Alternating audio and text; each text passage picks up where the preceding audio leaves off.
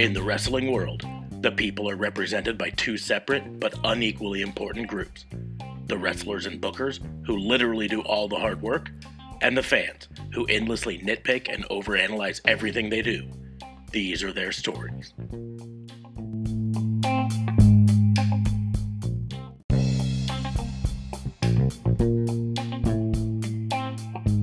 Welcome to Raw and Order, the Wrestling Booking Unit, the only wrestling podcast on the planet that was rated number one wrestling podcast in South Korea on January 4th. Hey! One day. That is legit. January 4th, 2021. Yep, January 4th, 2021. For one day, we were the number one wrestling podcast in South Korea. And I can't help but think it was probably a slow day for wrestling podcasts in South Korea. But we're going to take that and run with it. That's a win, man. That is a win. I thought maybe you were going to go the only wrestling podcast that limited their title changes to the pre-show. Yeah. Everything else stays the same. Status quo. Status quo. Except for... I guess this is back to status quo. We're doing a pay-per-view review instead of a WBU. So status quo. Maybe I should just change the name of this particular episode from now on. As you could hear, I am joined by my partner in crime, fighting District Attorney Vincent K. Faye. What's going on, man? How are you? I'm great, and I am rooting for somebody to earn that partnership back. But I did notice the lack of an S. So let's talk about somebody who finally showed up again after he got partnered and then left for like 9 months. We promote him to partner, and then suddenly he's like, "Fuck, I gotta go do stuff for school." Isn't that usually how it works, though? That is usually how it works. As soon as you get promoted, you tend to just want to do less. And you're just like, I'm promoted now. I'll never get demoted. But it turns out you guys are asshats and you demote right away. This podcast should have union.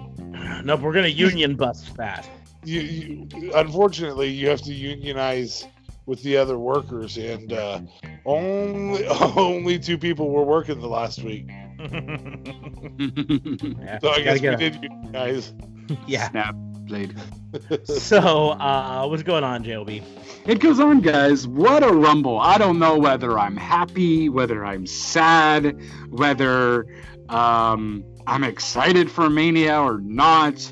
I'm just really up in the air. What about you guys? I really don't know how to think right now. I'm kind of a ball of indecision on this. And we'll get to exactly all of the reasons as we go through the matches. Overall, I enjoyed the show overall. As a whole, I enjoyed it. And wrestling's about providing entertainment and emotion.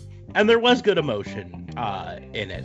However, the winners in some matches... or the way they got to the winners was confusing and didn't really fit the narratives that I think they were going for so much so. Also confusing to me that there were so few overall matches that they put the women's tag match on the kickoff show. Yeah. So it led me to something later in the day that I thought, oh my gosh, they literally did that just so she would be available for to win the Royal Rumble. And then she didn't, so that was okay, I guess. But as you can guess, we're not going to be doing our traditional crimes and misdemeanors and all of that stuff. We'll probably throw out at least one or two crimes during this. But we're not really going to be doing that. This is going to be just a review of the Royal Rumble 2021, the road to WrestleMania. Before we get into talking about that, quick note that Raw and Order WBU is part of the Tatnus Co. podcast network. So, of course, once you're done listening to this, head on over to tatnusco.com, check out the other shows over there, and then come back and like and share and subscribe and do all that jazz over here, too. Ooh, and don't forget our sponsor... CNN, because they took our Turks and Caicos sponsorship. Yeah, fuck you, Turks and Caicos. No, please don't fucking sponsor us. Please sponsor us, Turks and Caicos. Oh, Yeah, CNN doesn't need the money, okay? Yeah, seriously. That's valid. Valid point. I agree. I even tweeted about you guys. Come on. Yeah, but you also don't have a lot of followers like CNN does, so there is that. You gotta rub it in, twist the knife. I don't like your negativity. This is why you're not a partner. Yeah. Yep. Maybe because I'm not a partner, I am negative. We're gonna demote you to beat cop. Oh Jesus! That's it. I'll do. What is it? Traffic tickets? Yeah, go out and write traffic tickets this week. I need you to do 100 tickets by noon. Okay, I'll just give in my badge now. So we're gonna go ahead and get into the Royal Rumble. As I mentioned, the kickoff show featured the women's tag match. So Asuka and Charlotte Flair defended against Nia Jax and Shayna Baszler, the former champions. If I'm correct, this was their first real rematch after losing it to them 2 months ago, I think it was. And it just sucks that this on the kickoff show. I mean, you literally have three of the most talented women's wrestlers in WWE, and then you have Nia Jax there on the kickoff show. But we did get to see all three of them, or three of the four wrestlers later in the night. Yes. We didn't get to see Asuka. Asuka didn't have a title match. Yeah, that's messed up. Yeah, Asuka got to be on the kickoff show and then got to fuck off and go home. Well, same with, tag team champions. They didn't get a match, so, They didn't get a match, but they were both in the Royal Rumble. That's true. Not the Street Profits. Not the Street Profits, not them, no. So this match did a fair bit of back and forth between. It at one point looked like Asuka and Charlotte were probably gonna win. They kind of were telling the story. Could Nia and Shayna continue to function together? And they started to get their groove back. The big change of pace for it, though, came when Ric Flair came out, followed by Lacey Evans. I thought we didn't talk about kickoff shows, man. The unfortunate thing is we kind of have to mention it because the storyline continues later in the night. So the finish of this happened. Flair was putting the figure eight on Shayna, I believe, and Lacey just walks up when the ref is distracted and punches her in the face, right in the jugular. Yep. And Nia Jax tags in and hits the stinky leg drop on Charlotte and pins her for the win. That stinky leg. Do that stinky leg.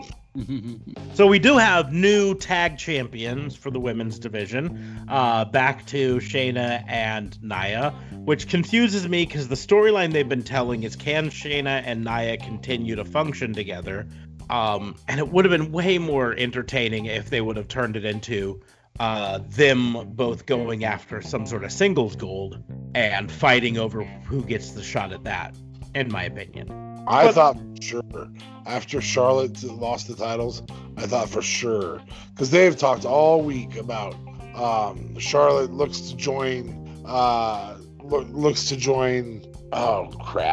Stone Cold and Shawn Michaels as the only person to have won consecutive Royal Rumbles, or as the only people who have won consecutive Royal Rumbles. And so they keep pumping that in that advertisement, and I'm like, son of a bitch, we're gonna get Charlotte wins the Royal Rumble, which we'll talk about in a couple matches. Yeah, we will get to the Royal Rumble shortly. It needs. This is the moment where I went, gosh, dang it! Like even before the match happened. But in the end, I mean, it was a decent match overall. I enjoyed it.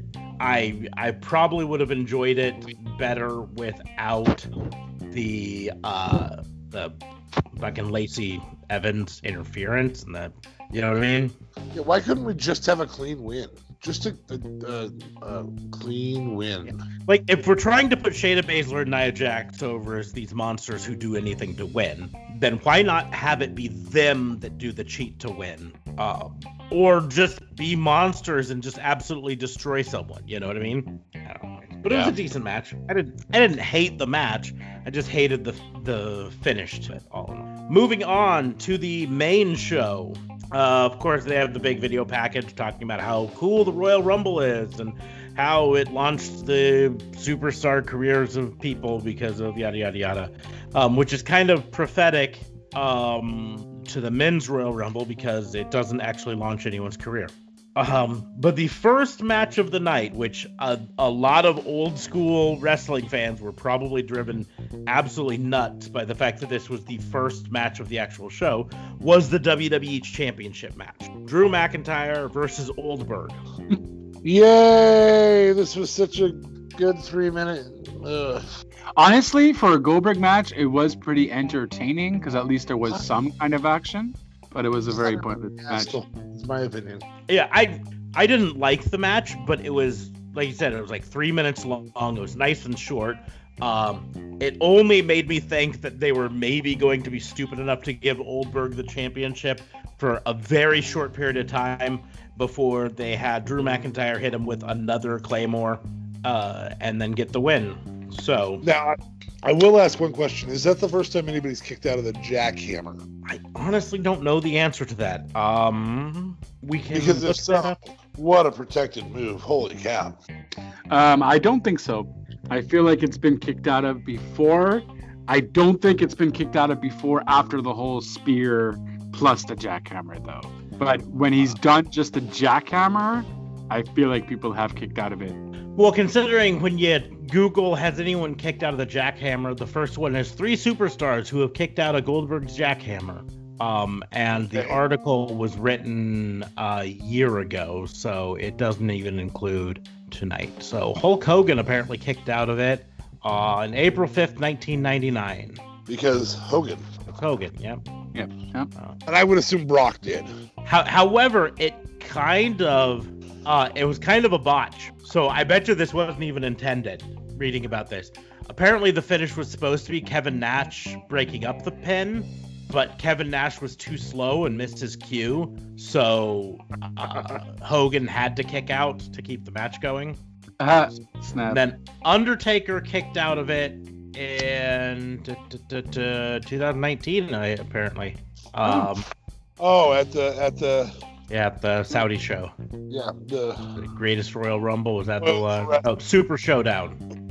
Yeah, Oil for Wrestling. Yes, at the Blood Money pay-per-view, and then Brock Lesnar's kicked out of it. Yeah, and I can see Brock doing it, and I can see the Undertaker doing it, and I can see where Hogan is trying to keep the match going like he's supposed to. Now, according to this article, and like I said, I haven't vetted this article officially, but. Brock is the first one who kicked out of it after the spear jackhammer combo. So really? The other one's kicked out of it after the jackhammer by itself. But yeah, no, in the end, like, I didn't like this match, but it had a few things that went for it. Number one, it was blissfully short, and it didn't try to have Goldberg do more than he's really capable of doing right now. Yeah, he was gassed at the end. It also featured a really nice kind of back and forth with Claymore. Goldberg kicks out. Spear. Another spear. McIntyre kicks out. Then the jackhammer. Drew kicks out. Then the Claymore. Then it's over. You know what I mean? So it's this kind of nice back and forth where they all hit their finishers and they just made it a big schmoz right at the beginning and then it was over. Spot fest. Yeah, it was wonderfully short, featured a couple big moves, and then it was done. Which also lends some credibility to the fact that they had to do their big moves multiple times, to the fact that if you don't set up a big move, it's not going to pin somebody. And so I enjoy that piece to it as well. Because there is something to be said for doing the second rope DDT before you hit an RKO. Or stomping your foot a bunch of times before you hit a super kick, because that's what turns it into sweet chin music. Correct. Duh. Everybody knows that. It's preloading the muscles in your leg like coiled springs. Right? Yeah, like cocking your hand before a Superman punch. Exactly. It's what gives it more power. And you said cocking. PG-13. Oh, I've already said the F word twice, so we're up to R now. Fucking say whatever the fuck you want. Now if somebody moans, we're going to be NC-17.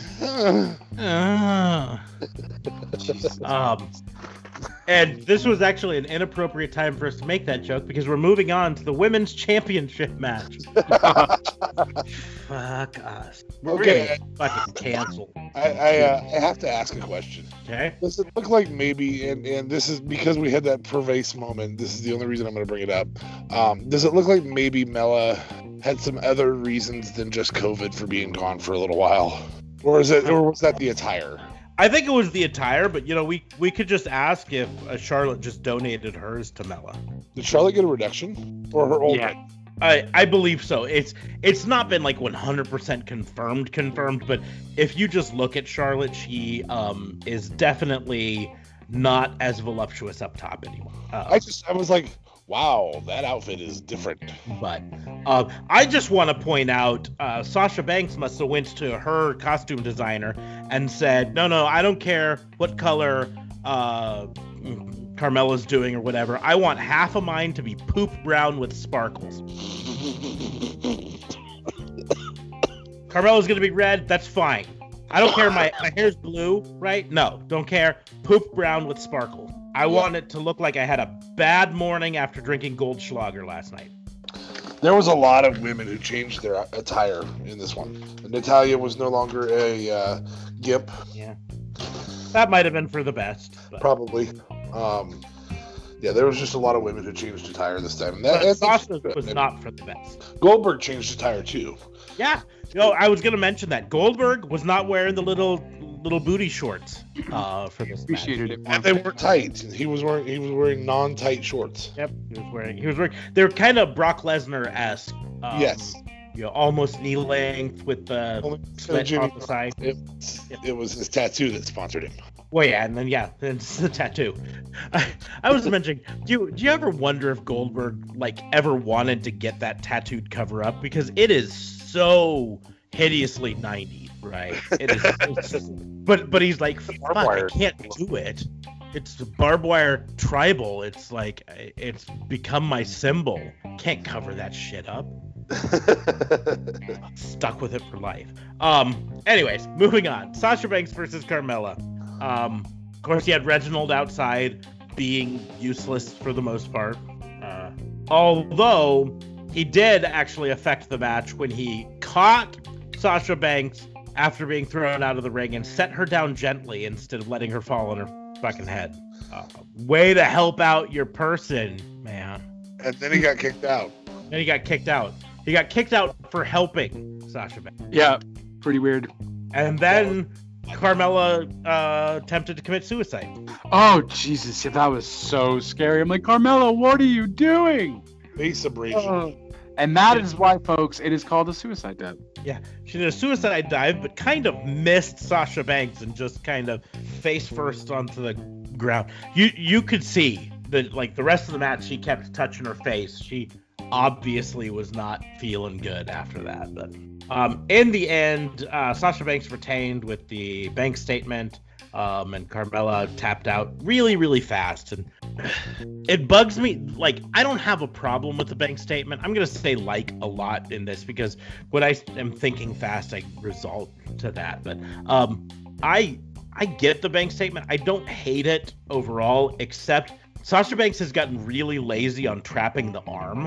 Which she didn't win. And because normally she, the original bank statement, you trap the arm and then you pull back. And because you've got the arm trapped, the person can't twist out of it. But she's gotten so lazy on trapping the arm that I just watched this and I was like, Carmella, just shift your legs and then you can roll out of this. It's not that hard. It's science. But everyone gives up to the bank statement like this. Oh, I'm done. I thought Mella's performance right now is better than her championship run. And I thought her match with Charlotte during her championship run, where she retained, was fantastic. I thought it was better for sure. I don't like this sidekick as much as I did James Ellsworth. I thought James Ellsworth was more schmozzy than whatever his name is, Gaston or whatever. Reginald. But her in-ring work is exceptional right now. I still don't like the scream that she does. Oh yeah, that's super annoying. Kind of her, I guess. So, when she had the submission maneuver put on, I thought great work on Sasha's behalf to reach out and grab her hand. Just all around, it was good. No, Carmella is definitely one of the more improved women's wrestlers in WWE over the past 4 years, right? I don't hate Reginald. I think he could be a little bit more useful. The thing that annoys me most in wrestling is assistants or managers who are useless, and it happens a lot. For instance, I'm going to throw some AEW shade, but Vicky Guerrero does absolutely nothing for Nyla Rose. Nothing at all, right? Useless. Why have her? At least with this, Reginald is doing some things, but I'd like it if he was a little bit more involved most of the time. I would also like to file a charge against Carmella for gimmick infringement on behalf of MJF, because she kept saying to Sasha that she's better than you, and that don't fly around here. That's some serious... Well, but she didn't tell Sasha that she knew it. Well, true, but she was still doing half of the thing, and so, I mean, I'm filing the paperwork. MJF, let me know if you want us to continue doing this, you know? That's all I'm saying. Carmella is good. I think, in the end, we need to let Carmella kind of blossom on her own a bit. And frankly, it would be nice to have her do it without Corey Graves talking about how beautiful she is every 5 minutes. Maybe put her on a different show than Corey Graves for a while. Just a thought. Notice he doesn't say the stuff about Mandy Rose anymore, so... Yeah, he's moved on to only saying it about his girlfriend. So I guess, I don't know, yeah, props for him for being loyal now, but jeez. But yeah, so Sasha Banks retains...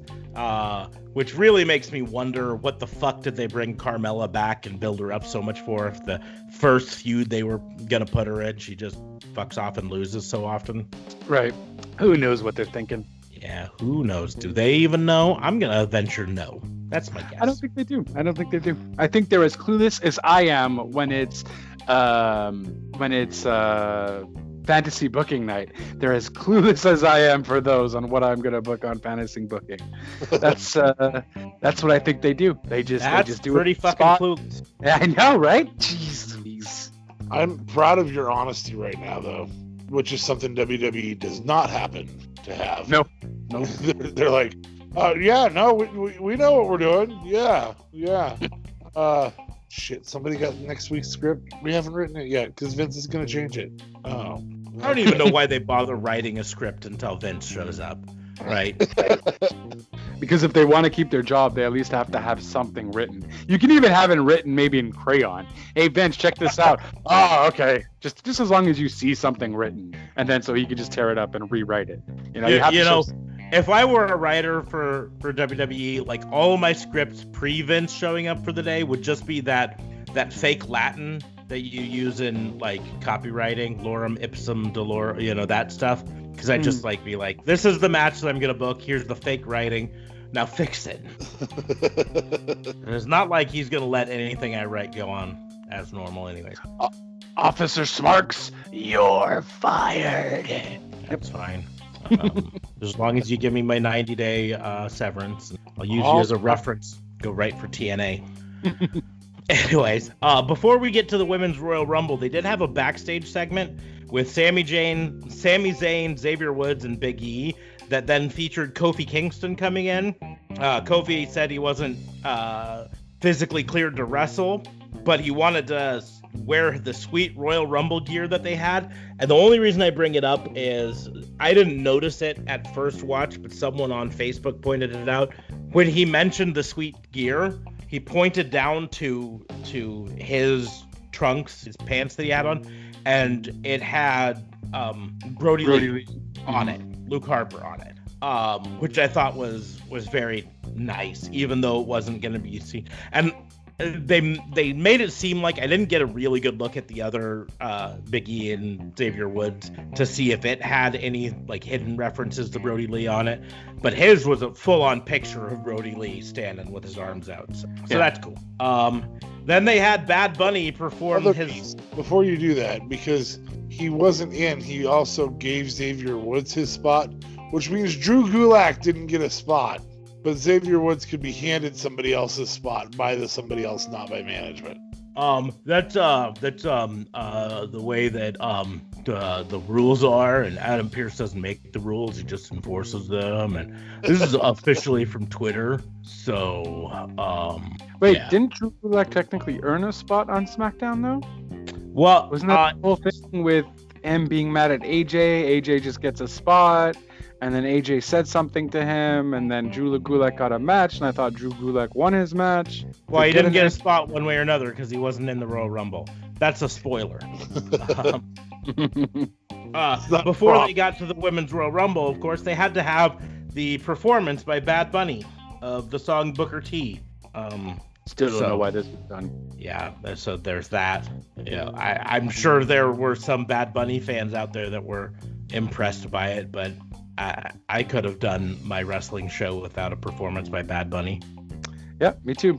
I didn't know who Bad Bunny was. I do now. So I knew who he was. I don't know if I could have named a single song he's sung. Well, that's it. He does mostly Spanish music, right? So, I mean, even if I know of his name, but at the same time, if you don't like Spanish music or don't understand the language, hey, you're probably not going to be listening to Bad Bunny.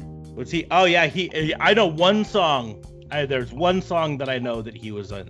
He was in that "I Like It" by Cardi B. My 3-year-old daughter loves that song. Oh Jesus, your 3-year-old daughter loves Cardi B? That's it. I'm calling child services. Send them my way because she loves Cardi B. She likes anything with like bright colors and a beat. And Cardi B really loves Pitbull. I've avoided Pitbull, but I did find out, and this is going to date me a bit, but there was a band in the 90s called Republica, and they had a song called Ready to Go, and that song came on YouTube today, and my daughter just went absolutely ape for that song. I don't know what it is about that song, but she loved it. Shout it out. Yeah, that one. Baby, I'm ready to go. Anyways.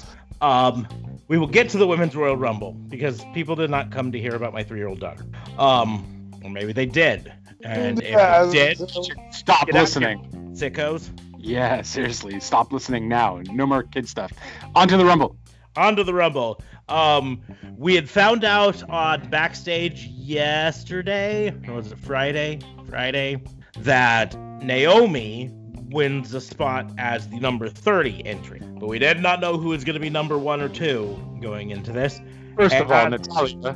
Natalya. Who did I say? Naomi? No. She does deserve better, but yes, Natalya. Natalya, yes. I was thinking ahead because Naomi was number 2 and Bailey was number 1. Mm-hmm. So, Karen came out first and Naomi came out and did her whole neon Dayglow entry. Put some respect in that explanation, bro. Jesus. Naomi does not deserve better.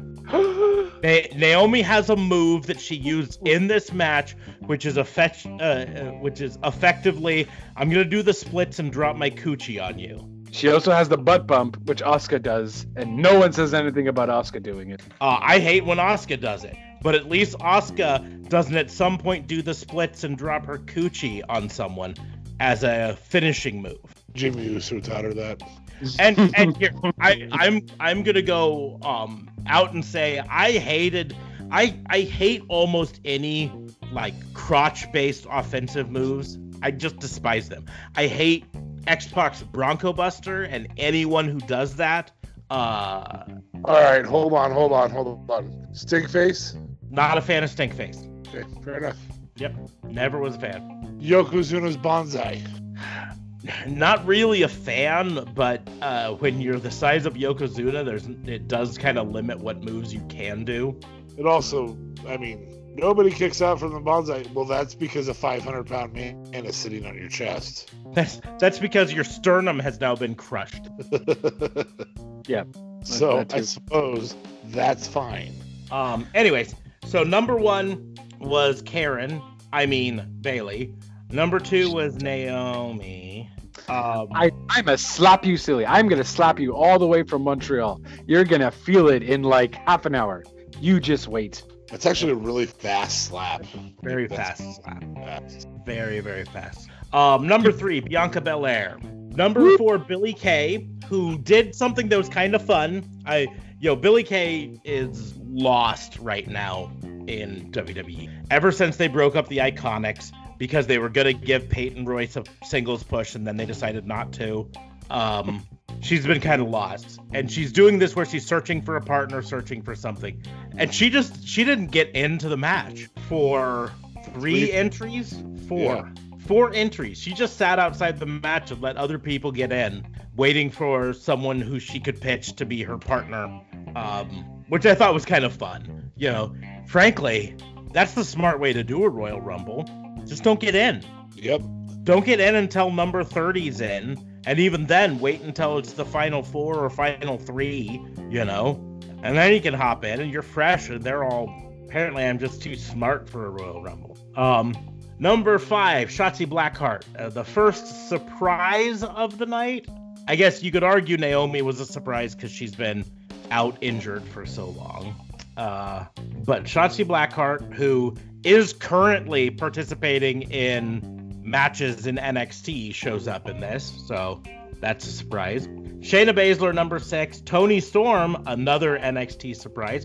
They actually pulled a fair amount of NXT people up for this, and it surprised me because they didn't pull some other people in that I was expecting them to pull. So yeah, it was nice reducing the number of legends. It was nice to have a few less legends, yes. Although the legends that they did choose still were confusing. I don't know. I wasn't upset with the one that lasted a long time, which you'll get to, I'm sure. Yeah. And I don't think Mickey James qualifies as a legend in this particular instance because she's still under contract. There's one specific legend that confuses the crap out of me, but we'll get to that later. So, Shotzi Blackheart, Shayna Baszler, then Toni Storm. Jillian Hall was the first legend, I think. I totally forgot about Jillian Hall. I don't even know if she's officially a legend. The first no longer current wrestler to appear. She did pretty good in the ring, though. I was shocked by that. She also was the one that eventually took Billie Kay up on the offer to partner up for a while. So Billie Kay and Jillian Hall ran wild. Jillian Billie. The Jillian Billie duo. It was awesome. Jillian, I think, if I remember until right. Number 9, Ruby Riott came in. And then Billie Kay didn't know what to do because she's been trying to impress the Riott Squad. So she tried to avoid interfering with Ruby Riott for a while. Number 10, Victoria. That was the first kind of big name legend to show up. And I was happy to see Victoria here. And I believe that's the one that DA Fabe is excited about. Yeah, I think that was a really great move. She's historically a fantastic wrestler. And she lasted quite a while. The downside is, if you remember watching her when you were a teenager and you're 40, there's a very good chance that she's knocking on the door of 50. And that makes you a little nervous with over-the-top rope stuff. Mm-hmm. But no injuries. I was okay with it. Yep. So she came out, cleaned house for a while. Number 11 was Peyton Royce, which then featured a short reunion of the Iconics that then ended up being awkward when Ruby Riott was there, and so they didn't know what to do. Number 12 was another call-up from NXT, Santana Garrett, which surprised me. That's not a name I expected to see come up from NXT. Yeah, I didn't. I liked her, though. I never saw her in NXT, so for her, she was completely new to me. She was fun. Well, that's part of why it surprised me, is because they basically don't ever use her in NXT. Yeah. She effectively in NXT is used as enhancement talent. And for the... Oh, so she's a job. Yeah, effectively. And then they bring her up. That would number 13, Liv Morgan. So a reunion of the Riot Squad again out there. Number 14, Rhea Ripley. 15, the Queen, Charlotte Flair. Woo! Number 16, Dana Brooke.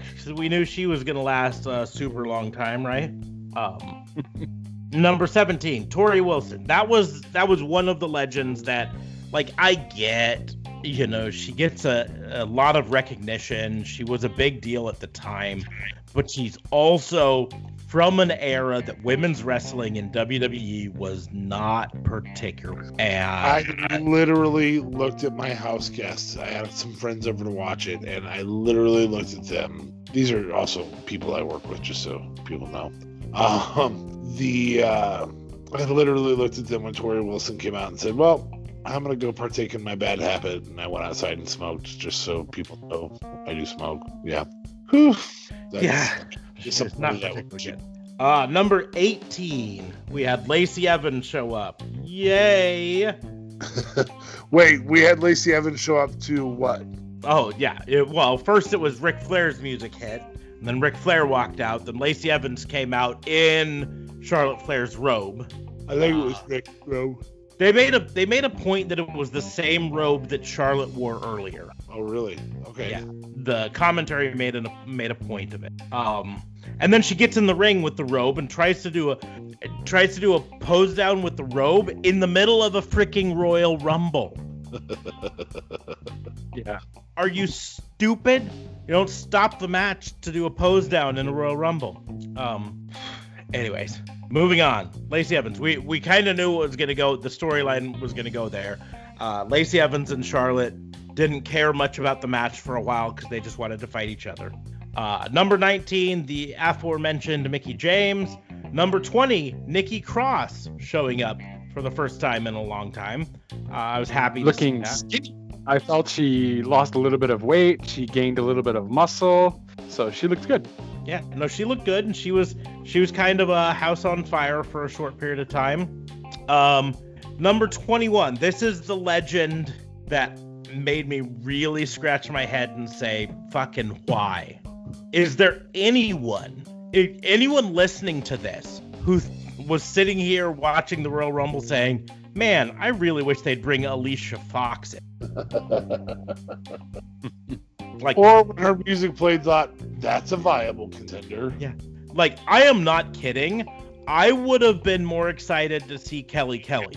That's who I thought was coming in at 30. It was nice to not have Bobby Blank show up. It would have been better than Alicia Fox. Well, keep in mind, too, because I think Natalya also kind of messed up because she had posted a picture with Trish, and that Trish was there live at the pay-per-view. So then she deleted it, but the problem, obviously, social media already realized, oh, Trish is going to be in the Rumble. And so I think they had to switch Trish out, and they had to figure out someone else to put her in her place. Well, so Natty had? Well, they'd announced Natty was going to be number 30 on Friday, so yeah. We already knew that. But here's what throws, at least in my mind, throws a hole in that.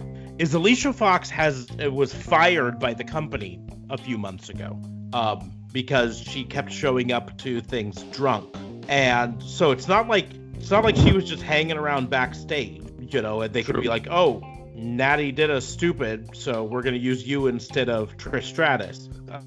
Hey, Alicia, come on, real quick. We just Natty made a mistake. Everybody, Trish was here, so. Sober up here real quick, and then you can come out and wrestle. So, if anyone was pulled in at the last minute to replace Trish, I would say Mickey James is the most likely candidate. Because she was still employed by the company, working backstage. That's a good move. Mickey performed well, too. Mm-hmm. He sure did. Better than, in my opinion, Trish did last year. So, in the end, Alicia Fox was really there for a short gimmick involving the 24/7 championship, which I am going to say after tonight, the 24 championship is dead. It has jumped the shark. What it shouldn't do is interfere in your biggest contenders match of the year. Yeah. And it shouldn't be used just as a gimmick to give Alicia Fox a 2-minute long run with the belt, just to give it back to R-Truth, who then later loses it to fucking Pete Rosenberg. Yeah, I did like Graves' comment, though. Well, on the positive side, at least David Arquette is not our worst champion. That was like, oh, that's well done. So just having that comment alone was well worth Pete Rosenberg winning. Nope, still wasn't worth it.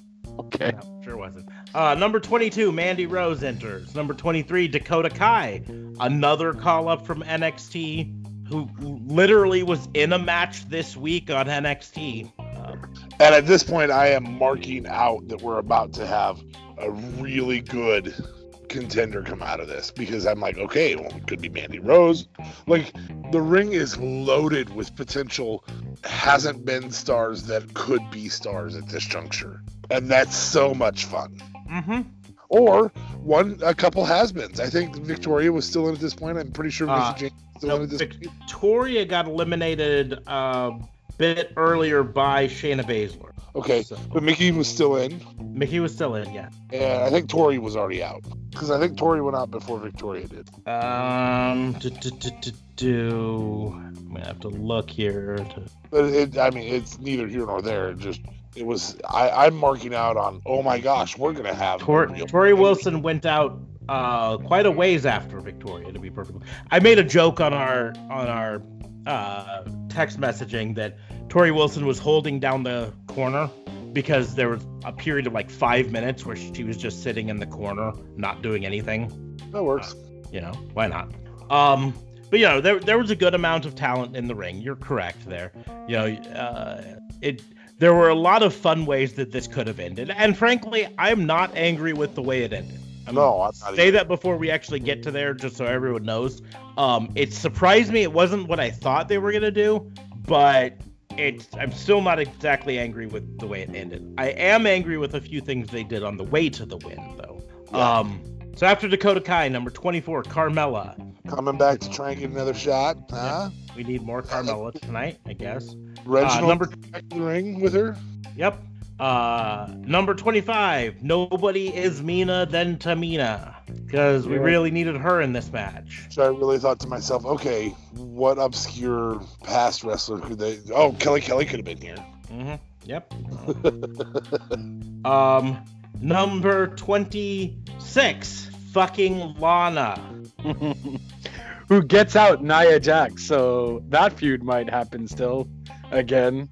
Because she was the one that got out Nia Jax, and it was a whole crazy thing. Yeah. I don't even think Nia's in yet, technically. I'm sorry. I jumped the gun. Yeah, Nia doesn't come in just yet, but we knew she was going to show up. Shayna Baszler was already in.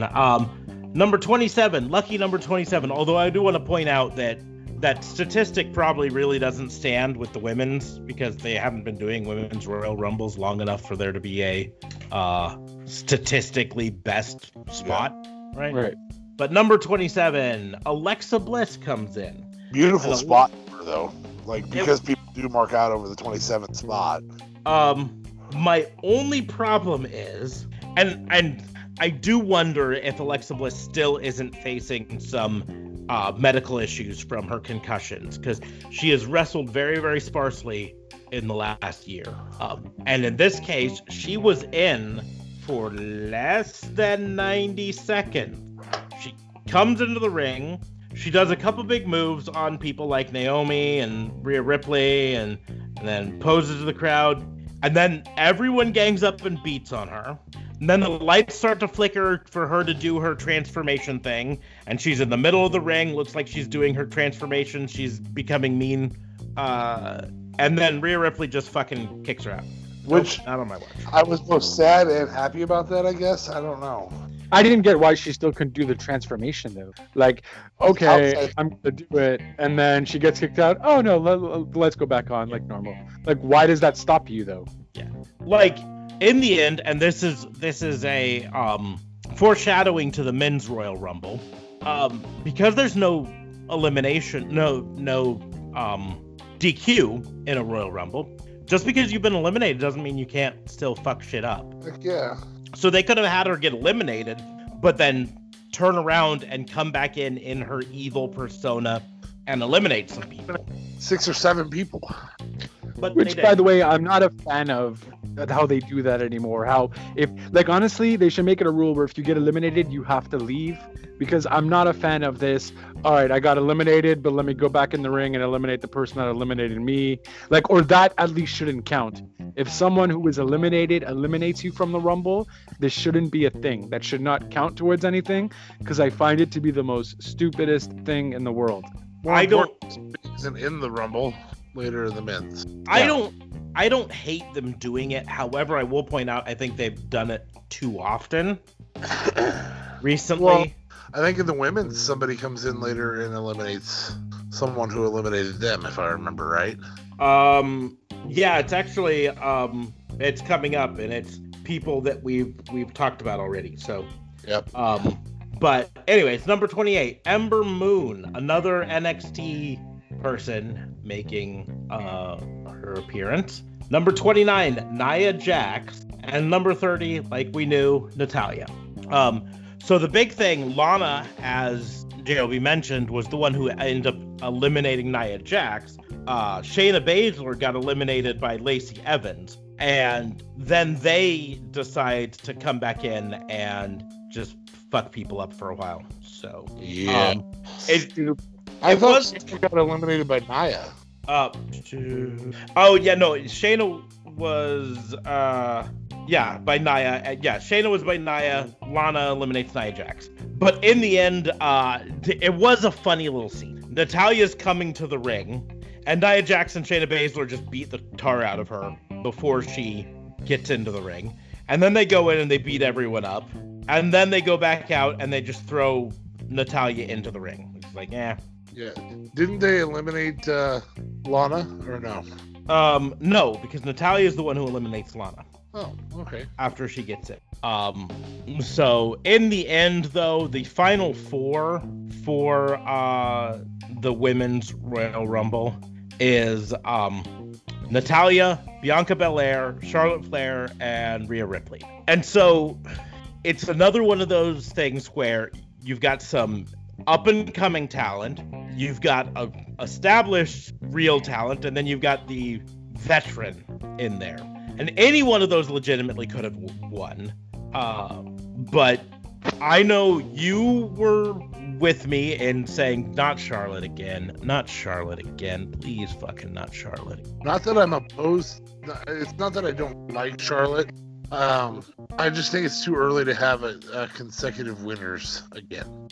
My biggest thing is matches like this, the Royal Rumble, the Money in the Bank, are designed as their way to shotgun a up-and-comer into the main event scene. Okay, so here's where I'm okay with doing 2 consecutive winners. Stone Cold, early in his career, I mean, Stone Cold was really only on top for 4 years, you know? So something like Stone Cold, something like, had Drew McIntyre not been the champ right now, Drew would have been a good pick. I'm not against 2-time winners. I just think from an emotional impact standpoint, the Royal Rumble works best when it's shotgunning someone into the main event that's not already involved in the main event, right? It's the same thing with Money in the Bank. It works best when it's elevating someone into the main event status. Even if it's just temporary, that's just where it works best. So Charlotte doesn't need an excuse to be in the main event ever. She could never win another Royal Rumble, never win a Money in the Bank, and come out and challenge the champion and be legitimate, right? Yep. She's established. But Rhea Ripley and Bianca Belair, and in many ways Natalya, don't have that. And so this is the spot where any one of those 3 winning elevates them into a main event feud that they're not normally in.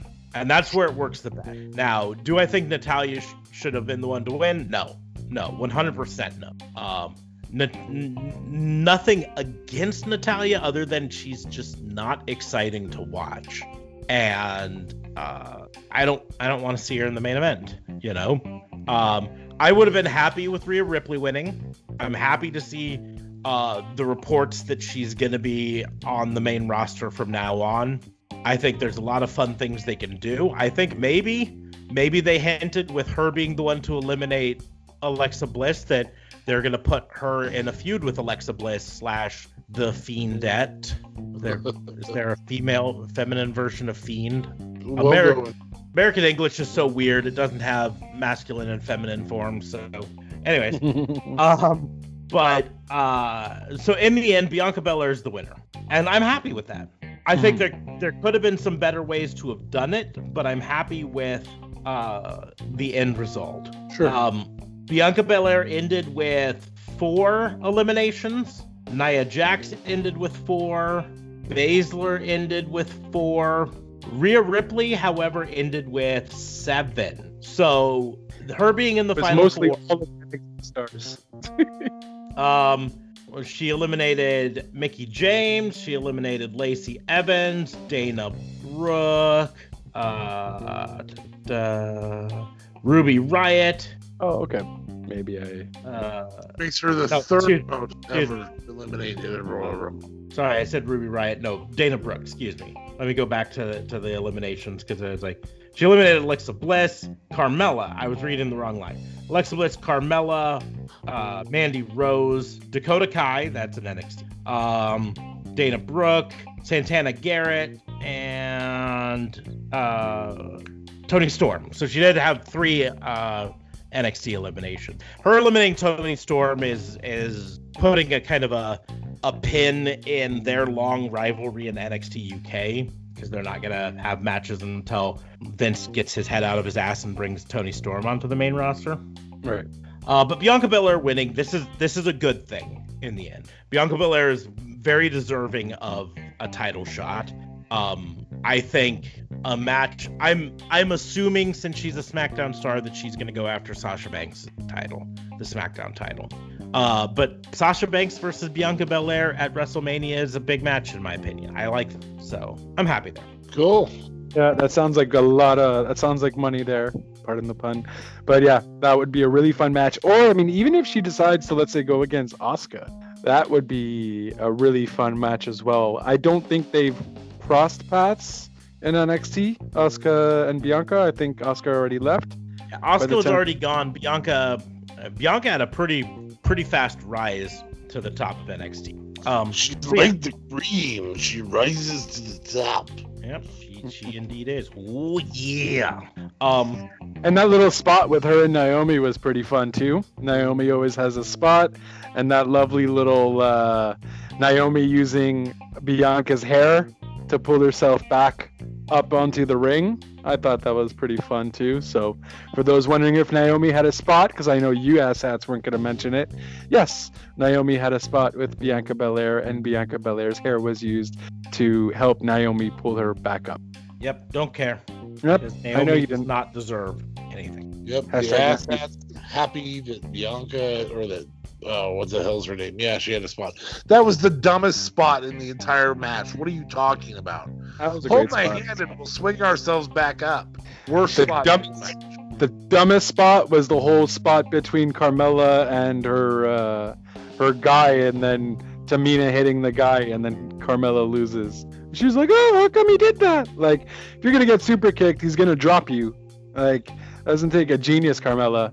And Graves has to stop commenting on Carmella's matches, because I swear to God. Yep.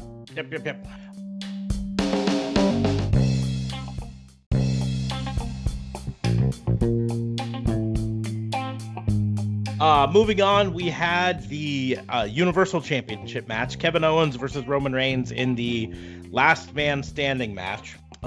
This was, all in all, pretty much your typical backstage brawl sort of match, last man standing match. It featured a whole lot of big spots, people getting thrown off high heights through obviously planted soft table things, but it was still fun to watch, and my wife cringed every time someone got thrown off a high thing. It was interesting though, at one point they left the Thunderdome area and they went to a different area of the arena that was the actual like football arena area, this giant stadium with a random wrestling ring set up in the middle of it that didn't get used at all. Right. It was confusing. Thought it was so confused. I'm like, why aren't you using this? Like, yeah. Go. I figured they were just going to do the rest of the match in that ring or something. Yeah, that's what kind of surprised me. They showed the ring, and I was like, are they going to go into that ring for a while and do something? And then they didn't. Well, they also had a short bit while Kevin was walking back there that he walked right past some duct tape. And so I thought immediately, I wouldn't see that duct tape. I want to say Batista's feet to the bottom ropes. Yep. He missed his chance. He ended up trying to use handcuffs. Roman had them, but KO was the one who ended up using them. But it did not succeed. And in the end, Roman locked in the guillotine choke, and Owens went night-night. No, in the end, the referee just stopped counting long before Roman got on his 2 feet. No, in the end, it doesn't even matter. Okay, Linkin Park. Yeah, calm down there. Jeez. I try so hard. Oh, jeez. And you got so far into the podcast without being really cheesy. But you're right. In the end, it doesn't even matter. Oh, my side just hurts now from looking down on us with absolute disdain right now. Yeah, for sure. In the end, though, it doesn't even matter. Oh, I'm excited. You know, if you guys don't shut up when I'm talking to you, this podcast. That's well done. Well done. But yeah, there was a spot where Roman Reigns was handcuffed to the bottom of a lighting rig, something like that. And so he couldn't stand up, and the ref was counting. And so first, Roman fucks off and tries to kill that ref. And then while that ref is out, a different ref shows up and does start counting. Paul Heyman's trying to unlock the cuff. And obviously, here's the deal. Obviously, it was taking Paul Heyman longer to unlock the cuff than they expected. So the ref had to slow the count. They then quickly had Roman stand up onto his feet, even though he was still handcuffed down. And they explained that as, oh, he's up on his feet, so that's why the count stopped. But the count had already stopped before he got up on his feet. Right. Before that. So it was kind of a BS excuse, but whatever. I mean, obviously things just weren't going the way they intended it to go. And the only other option was to have Roman Reigns lose. And they're not going to have that happen. I would have been fine with that. KO winning the championship. Fine with it. I just knew they weren't going to do it. Right. Bastards. Because despite Kevin Owens being one of the best wrestlers in WWE, he's fat. And Vince McMahon sees that and says, I can't have him be my champion. He's not a Greek god. Or a sumo wrestler. Yeah. Yeah, he needs to be fatter. Is what he's either got to be really fat or a fucking Greek god. Yep. One of the two. Less fat. But in the end, Roman Reigns retains. Kevin Owens went night-night. Maybe this is the end of that feud. I mean, I like seeing Kevin Owens, but how many times have we seen Kevin Owens versus Roman Reigns in the last year now? In an exhaustive feud. Yes. I mean, just almost never-ending. Now we move on to the Men's Royal Rumble, the main event. We had previously found out on Backstage who the number 1 and 2 were going to be. Which I don't know why they announced, but sure. Yeah, I don't know. I think we were talking before that I really think for future Royal Rumbles, they just shouldn't announce anyone in advance. No one. I agree. Or just don't announce, like, your 30. First of all, announcing the 30 for the women's was stupid. Like, no, I'm sorry. I want to be surprised on who the 30th entrant is going to be for the women's. So making that Natalya was freaking pointless. And then announcing the first 2 for the men's, especially with the announcements that you're just about to tell us, completely ridiculous. I would have been much more crazy on it if, oh my God, I would have seen them come out right at the beginning like that, as opposed to already knowing that it was going to be Edge and freaking Orton. Yeah. Like, would have been so much more excited. Now that I know, I'm like, okay, so they're obviously going to go crazy battle. just stop announcing WWE. Just stop announcing who's in it. I would be fine if they never announced, like, maybe you could announce like one surprise entry in advance or something. But how much more fun would Royal Rumbles be if you just literally didn't know anyone that was going to be in it until the day of? Anyone from the roster could be in this Royal Rumble. Yeah, but how do you promote? You promote it with a 30-man Royal Rumble. Anyone on the roster could show up. You can even have backstage of them waiting for their chance to have their name called. Mm-hmm. Oh, okay. Yeah. This guy's name was pulled out of the hat. Ah, crap. This guy's name was pulled out of the hat. Yeah, I would like that so much better, actually. Yeah. Anyway, but so number one and number two, Edge and Randy Orton, because, you know, of course, we really want to see more of that feud. I mean, it's not like it didn't already give us the greatest wrestling match ever, right? I mean, you know, if it gave us that, maybe it'll give us the greatest first and second ever. The first and second people to come into the Royal Rumble ever, you know? So, but nope. Just a lot of brawling, and then Orton getting injured because, you know, that's what Orton does, gets injured. So that's the storyline that happens is Edge and Orton start off. After a few more people join, Orton is now injured by Edge, and the referees help him to the back. But just reminder, he never got eliminated, and if you haven't watched the Royal Rumble before, if someone doesn't get eliminated, then they're probably going to show up at the end as a surprise to the person who thinks they won. Which is also another thing they should eliminate, by the way. Agreed. If you leave the arena, not like the backstage, but if you leave the arena where the Royal Rumble is taking place, you're automatically eliminated and someone else can take your spot or something. Yeah, but like if you do what Billie Kay did earlier, you're just going to like the side of the ring. You're just not entering yet. Right. Which is, I guess you could put as a loophole. Oh, but I'm still in the arena. Okay, no problem. Fine. I'll accept that loophole. But if you leave the arena, no. I think the easiest way to explain it is if the referees deem that you cannot continue to wrestle and then take you to the back, then the referees have announced you as eliminated. Simple. Yeah. If the referees say, oh, he can't continue to wrestle, then he's eliminated. Okay. Anyways, so number three, Sami Zayn comes in and everyone hates him. Number four, Mustafa Ali comes in and everybody hates him. Number five, Jeff Hardy comes in and does a bunch of slow moves. Oh, vicious. I'm sorry. The more I see Jeff Hardy right now, the more I just think, he's been so hard on his body that he just can't perform at the level that he needs to anymore. And it's sad because I used to be a big Jeff Hardy fan. In fact, on the floor, not too far from me, because we were redoing this room earlier, I had my WWF wrestling figures that were in a ring. It was when you bought them, you bought a corner of the ring. And so I've got Edge, and he was posed on the turnbuckle. And I have Lita, who's, you know, there with her whale tail. And then I have Jeff Hardy. And these were from, like, 1999 or 2000. I don't even know if they have a date on them anywhere. 2001. But I want to point out, Jeff Hardy's wearing the exact same ring gear that he still wears today. That's hilarious. And I like Jeff Hardy. It's time to hang it up, man. Or take some time off to let your body heal, you know, or talk to your brother about changing up your style a bit so that you can continue to go. I don't know, something.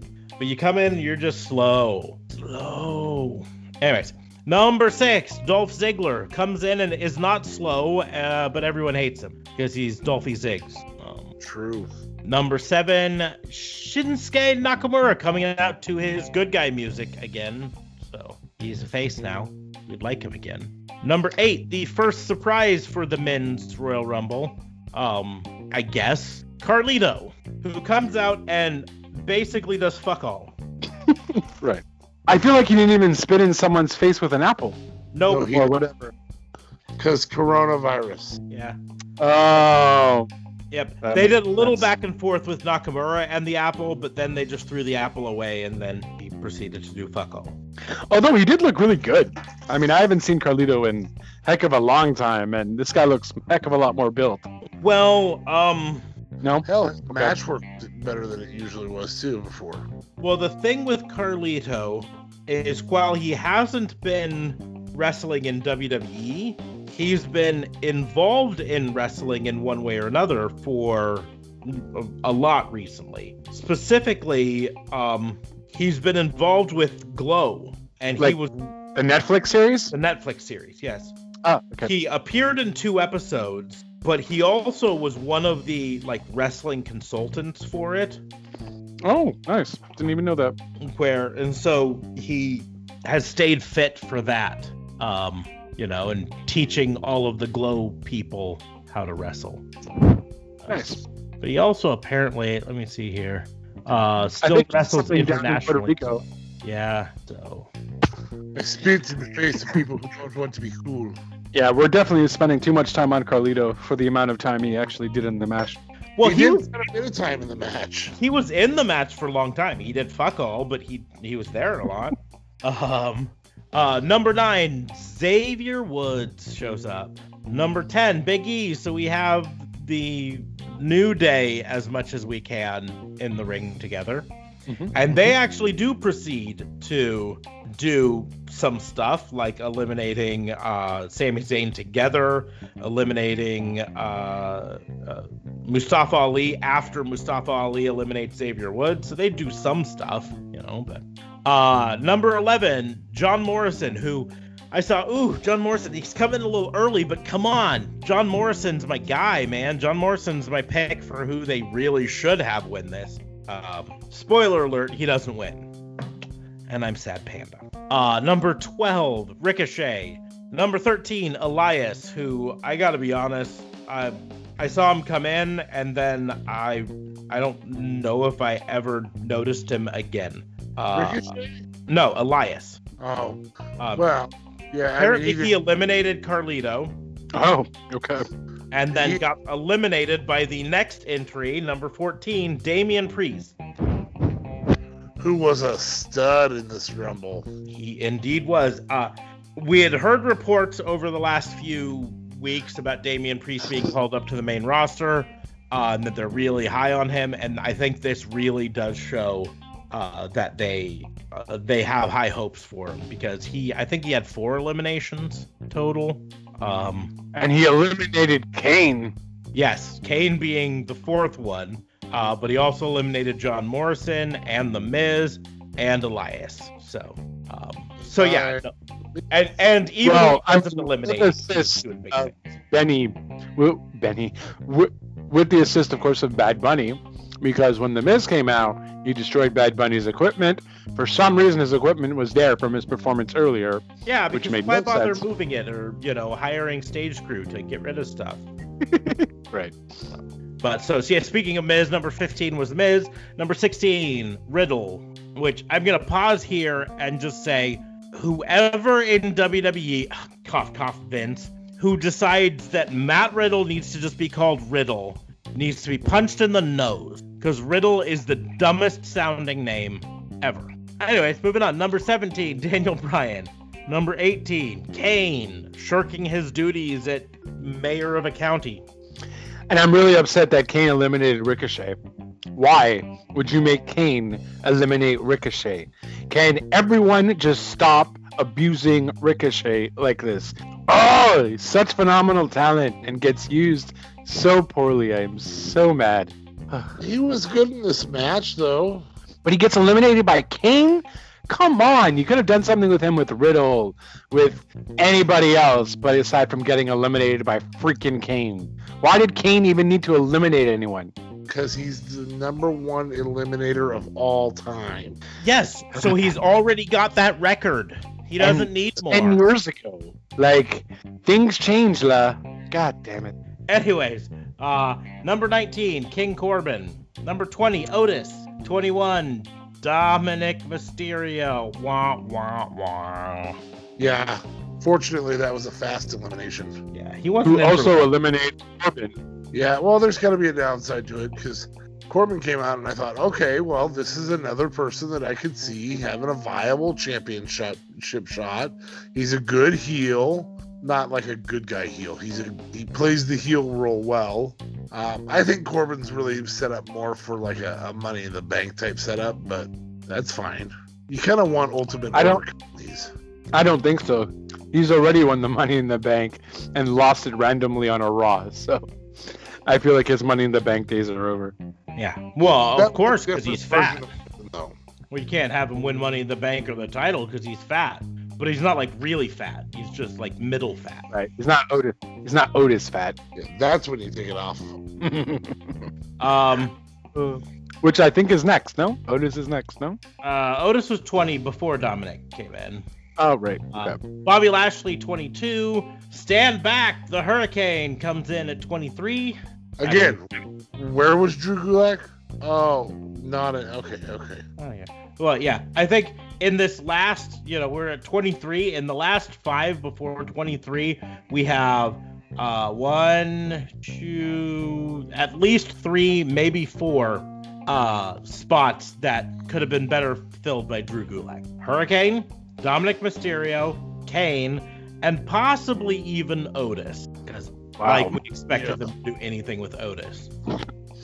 Yep. Now, 24, though. 24 was a big one that made a lot of us happy. 24 was Christian. Yeah, that was awesome. I was excited, and especially because Edge is still in. So we got some good reuniting Edge and Christian moments throughout it. In fact, that was a reoccurring theme for most of the rest of the match until Christian gets eliminated, was that they continued to help each other.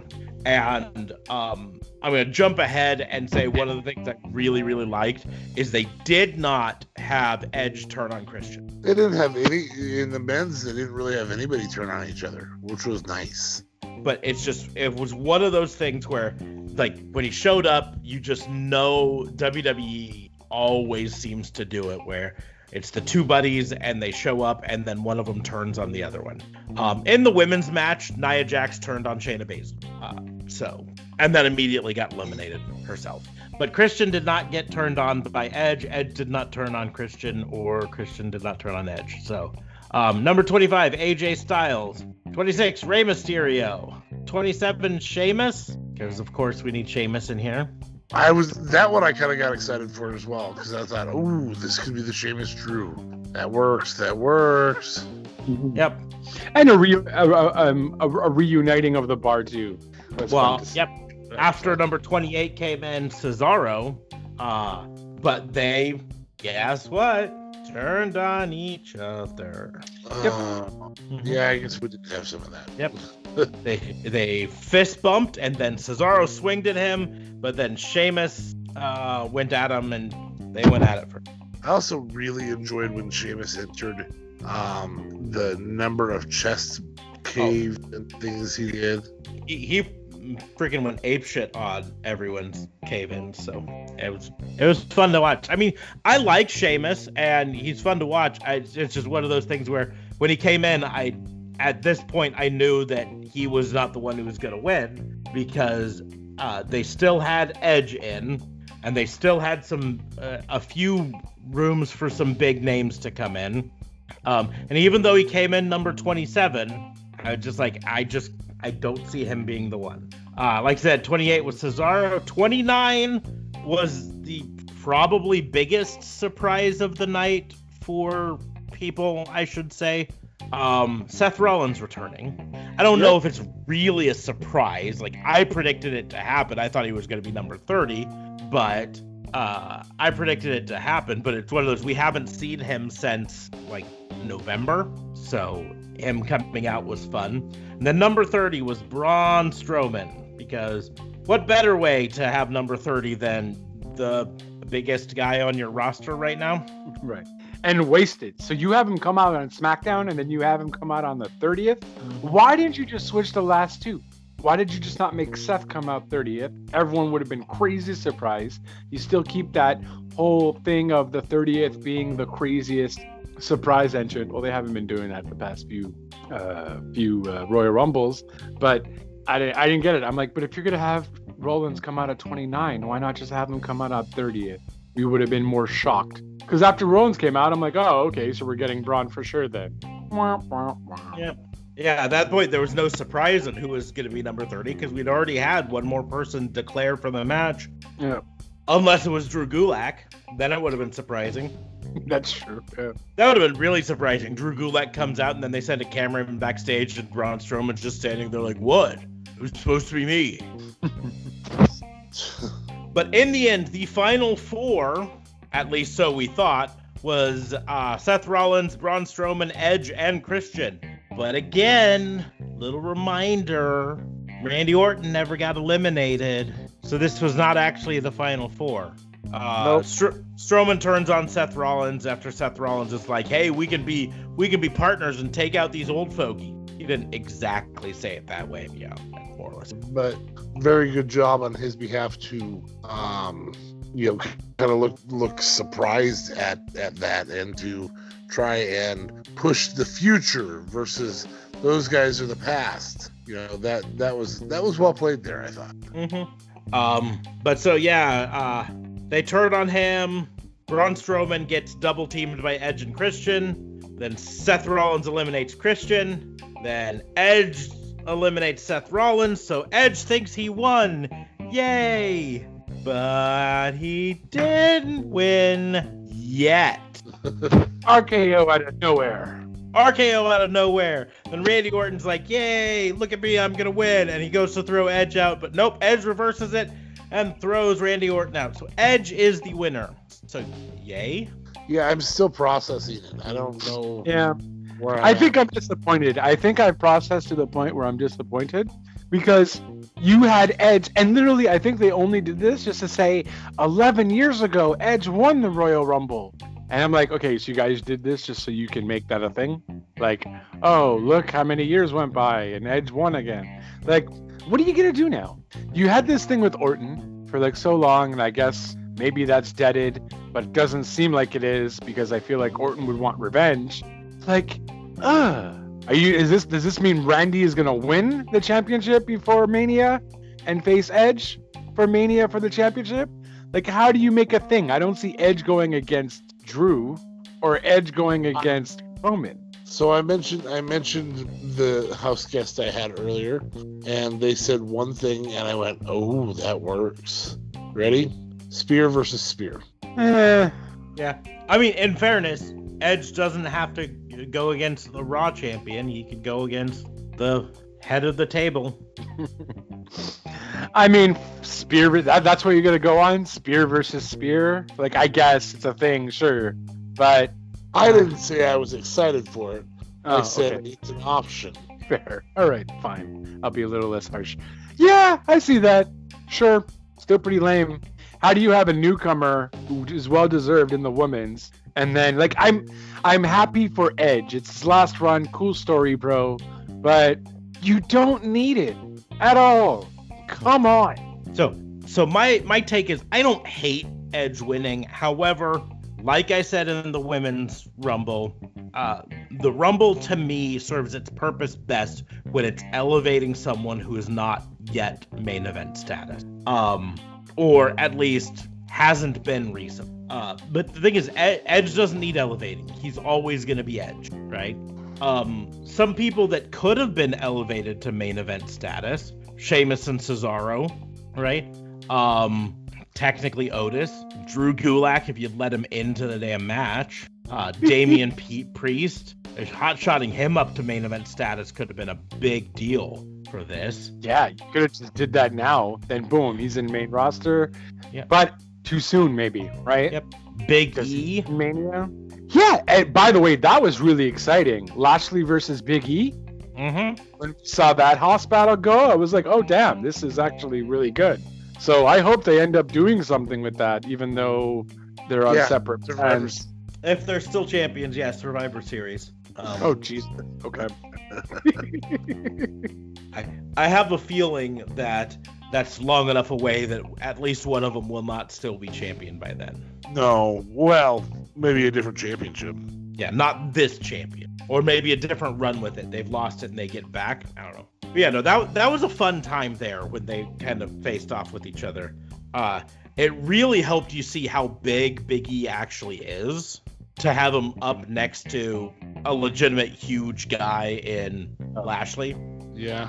Because, like, Big E's a big guy, but sometimes it's hard to see how big he is because he's always next to these little guys. You know what we really found out about big guys is right after this, when Omos showed exactly how big Omos is. Because you thought to yourself, Big E, oh my gosh, he really is big next to Lashley even. And then Omos just peels him over the top rope. Just looks him straight in the eye, standing on the floor while Big E's standing in the ring, looks him straight in the eye and is like, hey, you need to come over the top rope. Because that's what that felt like. Holy crap, he's the huge. So yeah, that was one of the storylines in the match, is that Omos just flat out interfering on behalf of AJ on the regular. Yeah, and I was down with him catching AJ. I don't like the feud that's being built for Omos in the future. I don't want to see Omos versus Braun. I just don't. But I don't know, because then you had Omos versus Braun, you had Omos versus Big E, you had, I think that's pretty much it. But so that's just Omos kind of big. Somebody else out of the ring. Who else did he eliminate? Let me get back to the. Did Big E first? Did he eliminate Elias? No. Give me a second here. Rey Mysterio. Oh, is that who he grabbed? Yep. Just grabbed him from the outside. You're no longer in this match. Just grabbed him with one finger. All right, get out of here. There was the time he saved AJ from being eliminated, and so then Braun Strowman went to eliminate AJ again, and pretended to throw him out one way, and then just turned around and threw him out a different way that Omos wasn't there. That's it. Fun. What was the point of that, though? What was the point of that? I think it builds. I think it builds. I'm not gonna let you save him this time. Yeah. It doesn't build anything. Like I think it eventually builds Braun Strowman versus Omos, which will. All right, sure, they're both on Raw, right? So. Well, right now Braun Strowman's on SmackDown, but like they fucking care about which show they're actually on. True. Yeah, and that will be a very not good match. It could be a sort of good match. Oh, okay. So you're thinking Braun's going to carry that match? No, I'm just saying that Omos might be better than we think he is. Okay. Well, now that we're done in fantasy. Oh, this is fantasy booking tonight. I forgot. Nope. That is Tuesday. Be careful what you wish for. You may have to book Omos versus Braun. Oh, gee. Well, I mean, we don't know if Omos is bad, though. This guy could be pretty sweet in the ring. We have not seen him in the ring yet, so... We have seen him as a giant ninja, though. We have. And he wasn't great there. But that could have been the mask, man. Could have been all like, oh, I can't see very well with the mask, so I suck. Okay, we saw him deliver a claw... chokeslam, a head claw chokeslam or whatever it's called that Eric Rowan used to do. We saw him deliver that to Big E, and it didn't look pretty. Are you kidding? It just fucking took Big E out of the entire game. Ugh. I mean, he looks like it was a devastating attack. I believe that's sarcasm. But anyway, so Edge is the final winner, and that was where it went off the air. All in all, like I said, I didn't hate the pay-per-view overall. I was overall enjoyed it. I'm just a little confused with some of the choices. I just didn't think Edge was the right choice to win. I think why they're doing it, but it just didn't, to me, seem like the right option. I think the championship booking bothers me more than Edge winning, because I think you can tell a story with Edge versus Roman. I really do. But the championship booking blows my mind. Why even have the matches? Just make longer Royal Rumbles then, or make a Royal Rumble for tags or something. I don't know. I just don't bring back. Well, Goldberg. I thought the Women's Rumble. I wanted Goldberg to take off his boots and leave him in the ring. You can carry this company. Like, that's what I wanted. That show of respect, you can carry the company. You're obviously good enough to do it. I'm taking off my boots. I'm done. And he could have left on a high note. And is this the second or third Mella versus Sasha match? I think just second since she came back, but I'm not 100% certain. Okay. But no automatic rematch clause unless you're the challenger? Okay, fair enough. which is what Randy got to, so I guess that makes sense. And then what does it hurt to put the title on Kevin Owens and have him lose it at an Elimination Chamber? It hurts zero things. Zero things. It hurts. Because now we've had three Kevin Owens matches that, okay, now we have to be done with this feud, and where do we go from here? Which is probably Edge. Yeah, I don't know. That's what I got from the evening. I was really pleased with the Women's Royal Rumble. That's where I was. The rest of it was, you do it. Like, what are you going to do? Like, I don't even know. Why would Edge go to SmackDown, though? You know, like, I don't see Edge facing Drew or Edge facing Roman. I don't know how they're going to do it. We're just going to have Drew face the old guys. I guess, yeah, that's a reoccurring theme. That could work. Respectful old guy match. Yeah. But, like, I feel like it's not done with Randy Orton, though. I feel like Randy Orton is still not done with Edge, and I feel like maybe Randy Orton might try to take that spot away from Edge. I feel like we're still seeing Randy Orton versus Edge. Fiend isn't done. Randy Orton and The Fiend isn't done. They even promoed Randy Orton and Alexa Bliss. Randy Orton and The Fiend is not done. That's where they're still going with that. Yeah, what's going to happen is Hulk Hogan's going to come out on Raw and say, you might have beaten Goldberg, but you never beat me. And then Drew McIntyre is going to fucking claymore his head off. And it's going to be Edge versus Roman for who has the better spear, and Goldberg's going to come in during the match and spear both of them, and then Lashley's going to spear Goldberg at WrestleMania. Yeah. Let's book it. That's good S-word. Oh, my gosh. Because everybody and their dog has a spear. And then Rhino's going to come back from TNA and gore them all. And then because Drew did a spear, Drew's going to come in and spear, because I'm the only S-word that take. Or I'm the only MF-er that takes out old guys. Yeah. And what's being done with Seth? Was there a story set for Seth Rollins here for the Rumble? I don't think there was anything big necessarily. No. I don't know that Seth is back full time. I think he might be back full time. I mean, as much as full time is right now, you know, with COVID, full time is you come back, you wrestle one night, and then you go home. So yeah, I think he can be back full time. In terms of storyline, I think the storyline they're gonna have to tell with him, at least short term, is the person who's lost because he believed he was the guy and now he's not even a guy. You know what I mean? Like, I thought I was cleaning up the roster and being the leader of the locker room, and then that wasn't true, and now I don't even know what's going on. I'm not even the SmackDown savior. Yep. That's what I think is... Was technically heel or face here? He was still heel, I guess, no? Yeah, he was still heel. In this, he was still heel. And, you know, that's part of the storyline. When he realizes he wasn't the SmackDown savior, maybe he has to get vicious, even more vicious than before, and start taking out anyone in his path. I think there could be... I think with Seth, and this is legit booking, fantasy booking type stuff, I think with Seth you can do a... If Edge decides to challenge Roman will then have an Elimination Chamber match, and Drew will not. Drew will have a number one contenders match for his title at Elimination Chamber. He'll have a match there, he just won't be in the chamber, is what the routine has been. So if Edge decides to chase Roman, then I think you have a storyline with Seth saying, you've been back for 3 matches, man. How are you going to be the one who takes on this? I want to face you and prove that you're not worthy of that title shot. And then Edge can beat Seth. And then Seth can break down. Mm-hmm. I don't know, man. Like, because I honestly thought Seth was coming back. And I'm like, okay, Seth versus Roman. I'd be down to see that at Mania. You know what I mean? Well, that takes care of Roman. Maybe he, Daniel Bryan, schmozzes his way into the title shot. Yeah, possibly. There's also a chance that... You know, again, if they do start to tell the story, which they may or may not, it's the story that I would expect them to do, of him kind of not knowing where he fits anymore, then a perfect side piece of that story is the table. He very easily could say, I thought I was the savior of Monday night. I thought I was the savior of SmackDown. And apparently I'm not. So I'm just going to be the second fiddle to you, Roman. You always were the guy.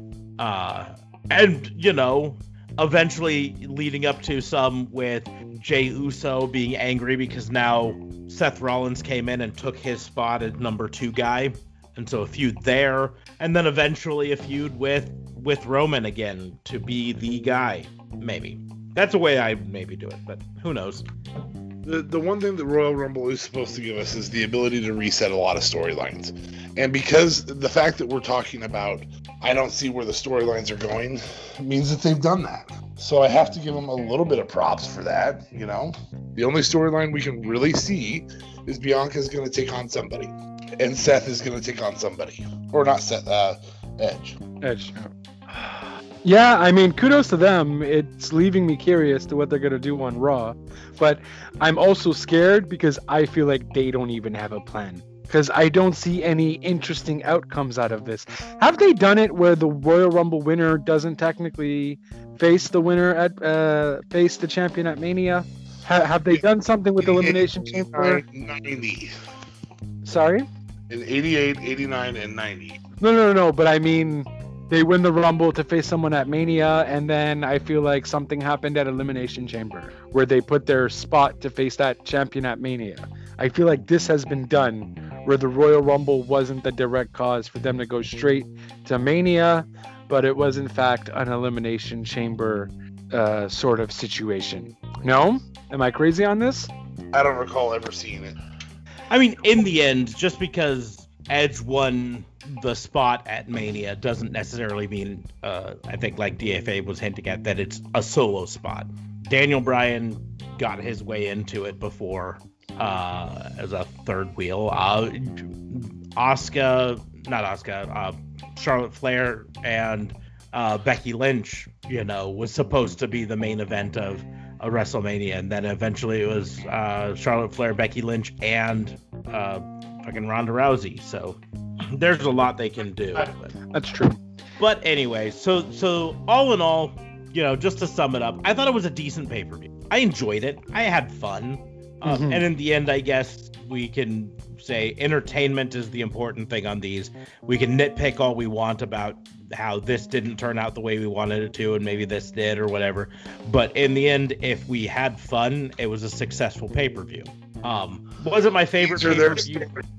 Where they nitpick and endlessly tear apart. Yes. These are their in the end, though, was it a successful pay-per-view? Yes. Was it my favorite pay-per-view of the year? I guess by default, because it's the first one. But do I anticipate this being my favorite pay-per-view of the year come December? No. There will be a lot of nitpicking if it is. Mm-hmm. Will this be better than AEW Revolution coming up in a month? I certainly hope not. I hope Revolution blows it out of the water. But that's because I'm a mark. Yep. A Mark's Marks. AEW must be my middle name. Mark AEW Marks. And I honestly think it's really hard because we have... you know, we put Royal Rumble on such a huge pedestal as well, right? Because it is the beginning of the year, we want certain things to happen, and, you know, we have had Royal Rumbles that have been crazy good and that have had so many surprises, new people come in. I think maybe the last Royal Rumble that has happened, it was with AJ Styles, like 6 years ago. So it's hard, but it was... definitely better than the majority of pay-per-views in 2020, you know, so there is that. I didn't have any problems with necessarily any of the matches per se. I do think if the Women's Royal Rumble wasn't a part of it, I think it would have been perhaps even more of a subpar show, but the Women's Rumble was a heck of a lot of fun, and the Owens match was also really good as well for what it was. Problem is, we've just seen Owens and Reigns fight all the time already, so we've kind of seen a lot of those spots, but it was at least cool for them to add a forklift and a swanton in this one.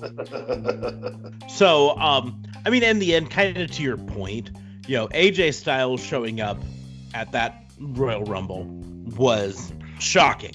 you know, we didn't see it coming. I mean, I guess if you followed the dirt sheets really close, maybe you did. Maybe there were some reports of it happening, but the majority of people, it was a surprise. Edge showing up last year was genuinely a surprise to almost all of us, you know? Like, there were hints that maybe he was going to come back, but until you heard that, you think you know me. We didn't know for certain. There really wasn't any of that in either of the Rumbles this year. But if you take a step back, like, how many names can you throw out that would have made that reaction this year? Specifically, like, in the men's. Is there a men's wrestler right now that's not currently signed to another company that could have showed up that would have made the same sort of impact as AJ Styles showing up in CM Punk? That's a valid one. That's one.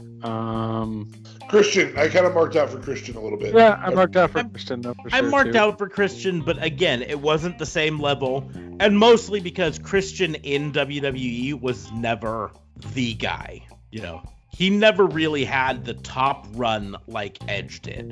No.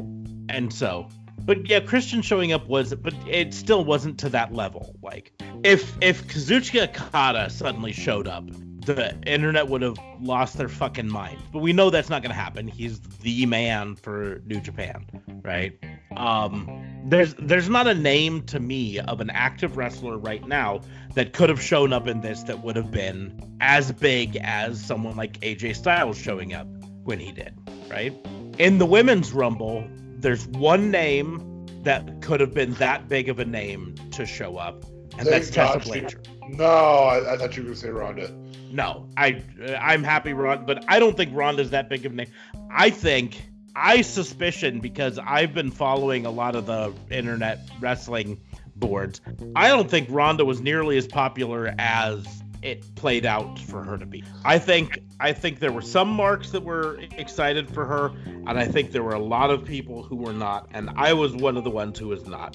Oh, but I think disliking her is not as unpopular as I thought it was. Let me say that. No, the big name is Tessa. That's the big name. If she'd have shown up in the Women's Rumble, the internet wrestling community would be losing their fucking minds right now. She didn't, right? If Taya Valkyrie had shown up, it would have been kind of a big deal. She was my pick for someone who might have shown up, because we know her contract with Impact is over. She's done with Impact. Her husband was wrestling in the Men's Rumble tonight. Would have made sense, but it didn't happen. But even Taya Valkyrie, a former Impact World Champion, would not have gotten the sort of response that AJ Styles did when he showed up. No, that's true. So, is there a name, aside from CM Punk, there's not another name out there that I think could have had that sort of surprise that AJ Styles had. Like, I don't know, Jay White from New Japan, maybe, but a lot of people who watch WWE don't follow New Japan enough to have been excited for that. Tetsuya Naito from New Japan, huge name. That's not gonna happen. AEW hasn't been around long enough for anyone to be out of contract with them yet, you know? I mean, yeah. The mark out part of me says, if WWE really wants to prove that they'll play with their neighbors, Kenny Omega showing up would have been awesome, but that's one of the few that, yeah, Kenny Omega showing up in the Royal Rumble would have literally put internet wrestling community into meltdown. Mm-hmm. Because the only reason WWE would do it is because Trips had to come out and say, "We'll play with our other. We're open to playing with other people. We'll do it. Yeah, yeah. I know AEW's doing it. We'll do it too." Oh, you will? Okay. Well, I mean, I think maybe Johnny Gargano. I mean, but the thing is, Johnny Gargano is in NXT. Hasn't he been in one of the Rumbles? I don't think he's been in a Rumble, and I don't think people would. I think a stronger choice from NXT would have been Adam Cole, baby, and they didn't do that. So, and maybe I'm wrong. Yeah, Johnny Gargano, 2019 Royal Rumble. Oh, really? Oh, I could have sworn, because that was the year that they did all the Aleister Black, Johnny Gargano, all of that attempting to come to main roster and then really quickly turning things around. And Jesus, what is happening with Aleister Black? Internet reports state that they're just holding him off TV because they don't really have a solid plan for him, and when they do bring him back, they want it to be a big deal. Okay, but they've never made him a big deal from the get-go. I'm glad that they're saying that, but now they suddenly want to make him a big deal? Well, it's part of his heel turn, which started off with him becoming a pirate, apparently. Arr, mateys. But I think what it was, from what I was reading, they realized that the heel turn wasn't getting the impact that they wanted it to, so they pulled him off TV for a bit so they could reconfigure it a bit. And once they figure out how they want to do it, they want him to come back with a big impact. Here's hoping they can do it. But I feel like you're just trying to say impact a lot. Impact. Yeah. Well, look at him making a big impact. Yeah, that is an impact and a half. Very impactful indeed. Mm-hmm. As long as his colon doesn't get impacted. Oh, Jesus Christ. Where the hell did this conversation just go? I couldn't think of another way to work impact in, so... Really? Colon impacted? That's your one way of thinking to get impact in. By talking about someone's colon getting impacted. You, sir... I really feel like that was an elite move there. Yes, it was very Omega of you. Yes. I really cleaned up that conversation. Oh, well done. That was also quite callous of you to do so as well. You certainly cleaned up. What can I say? I'm good, brother. All right. This has to end. We're done. I didn't have anything else. I am done with you, Young Bucks. Okay, I am done with you, Young Bucks. That's it. Hey, no one has called either of us Young Bucks for a long time, so... You're welcome. But on that note, we will probably... Speak for yourself, best friend. Yes. Well, Jesus. I mean, we could go back and start talking about, like, the Partridge Family, you know, the family, and they had that one brother, and I think his hair was orange, Cassidy. Yeah. Well, you freshly squeezed that one out. Good for you. On that note, let's go ahead and end this podcast, because apparently we've gotten to the loopy segment of our night. But no, congrats, Bianca Belair. Certainly well deserved, and certainly not necessarily a surprise, but regardless, well deserved. And that is something that didn't need to be a surprise, yet we were all happy with, and it didn't drive us over the edge. Okay, guys, we gotta go. Make sure to like, share, and subscribe to this podcast, whatever podcast platform you use. I'm sure they have a like button or a subscribe button on it. So click that button so that you get notified whenever we post a new episode. Share this with your friends, unless you're embarrassed to be a wrestling fan. Are you embarrassed? If not, then click that share button. Put it on your Facebook wall or your Twitter wall. You know, let other people know about us. Follow us on Twitter. You can follow me on pretty much any social media at Raw and Order WBU. You can follow DA Fabe at DA Vincent K Fabe. And if enough of you follow him, maybe he'll actually tweet. You can follow JLB at JLB420. Rio Talk Radio is the brand at Rio Talk Radio 8, anchor.fm/RTR, where you can find me on Spotify, Apple, Podbean, every other. Which, fun fact, by the way, Anchor is now owned by Spotify. So if I say Anchor or Spotify, I guess I'm talking about the same place.